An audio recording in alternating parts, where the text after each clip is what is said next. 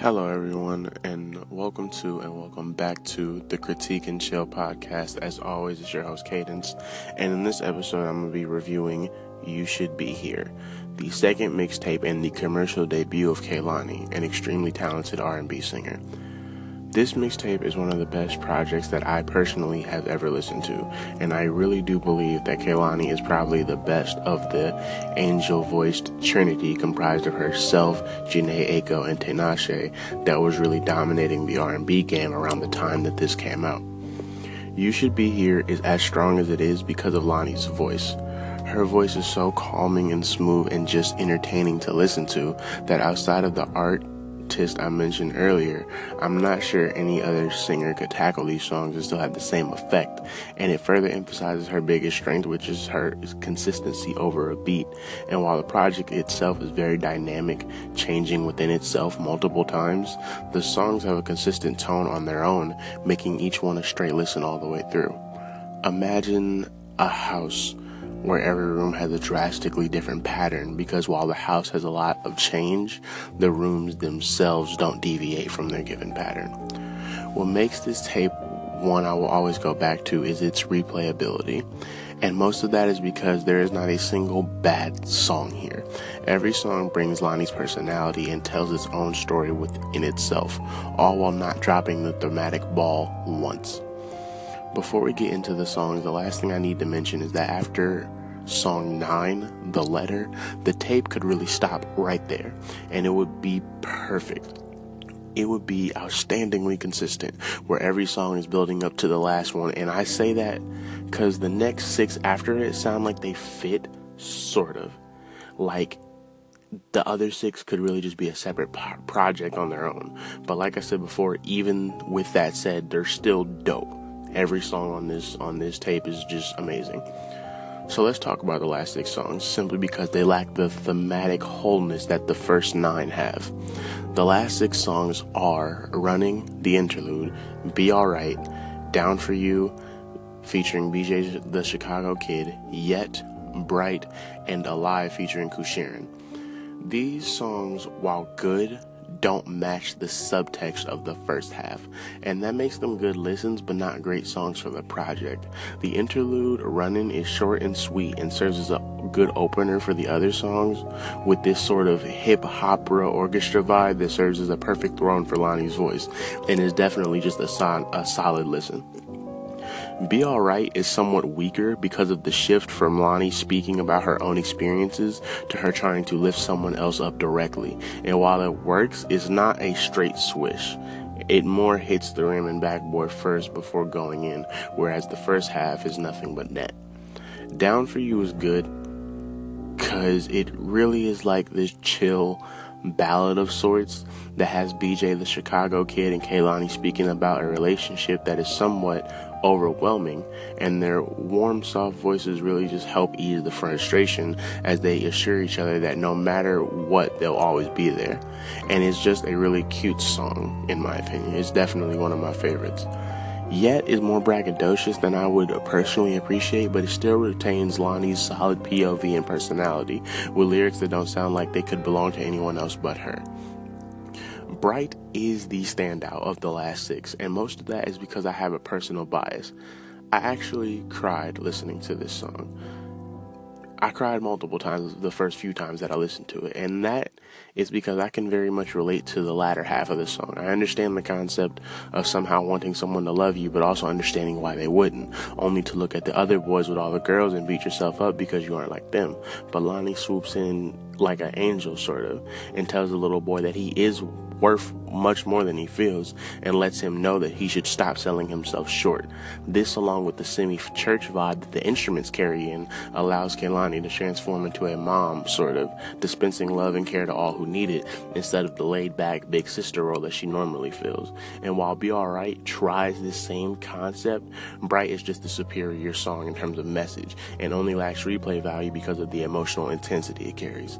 Alive is the last song, and while it's a great opener with the upbeat feeling of youth that battles the underlying pain that exists the first nine songs, to me personally, it's just kind of forgettable.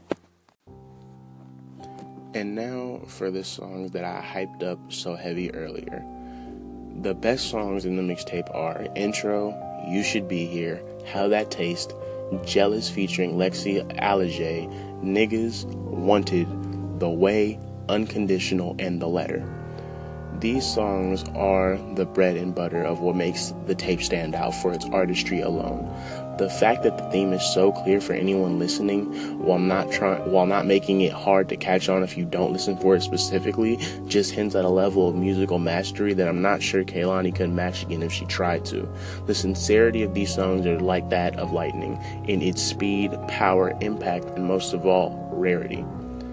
The intro is Lani speaking to her grandfather, and you can really hear their dynamic here. While on one hand, the granddad clearly loves her with all his heart, you can sort of hear the unease in his voice as he watches his granddaughter turn into someone she never has had the opportunity to be. And despite wanting her to do great things, the change itself is just making it hard, leaving Lani to just let him know that she knows and understands how he feels, and unfortunately can't really speak too much further because of her inability to stop her transformation.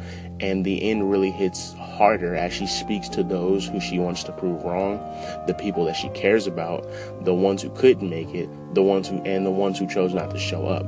The message is felt for each group, all with the calm, smoky utterance of the words, "You should be here." You should be here. The song speaks to those who are so lost within their own trouble that they can't see her. And the point of the song becomes less of you should be here so you can see me, but more of you should be here so I can help you stay here. And the intensity that the hook and the background vocals brings is what really allows the song to sink its teeth into your mind, all while being just a really good listen to begin with. How That Taste is the look back. It is the song that says, Man, how does it feel to know that I'm doing well? And while it is upbeat, it still hints at the pain that lies beneath the first half because of the semi bitterness that resides in the hook. Jealous is the floor, as in, that's how low it will keep you the bare bones production that while not too busy is still very gripping really drags you in as Lani speaks to a lover of hers that only wants her for her status.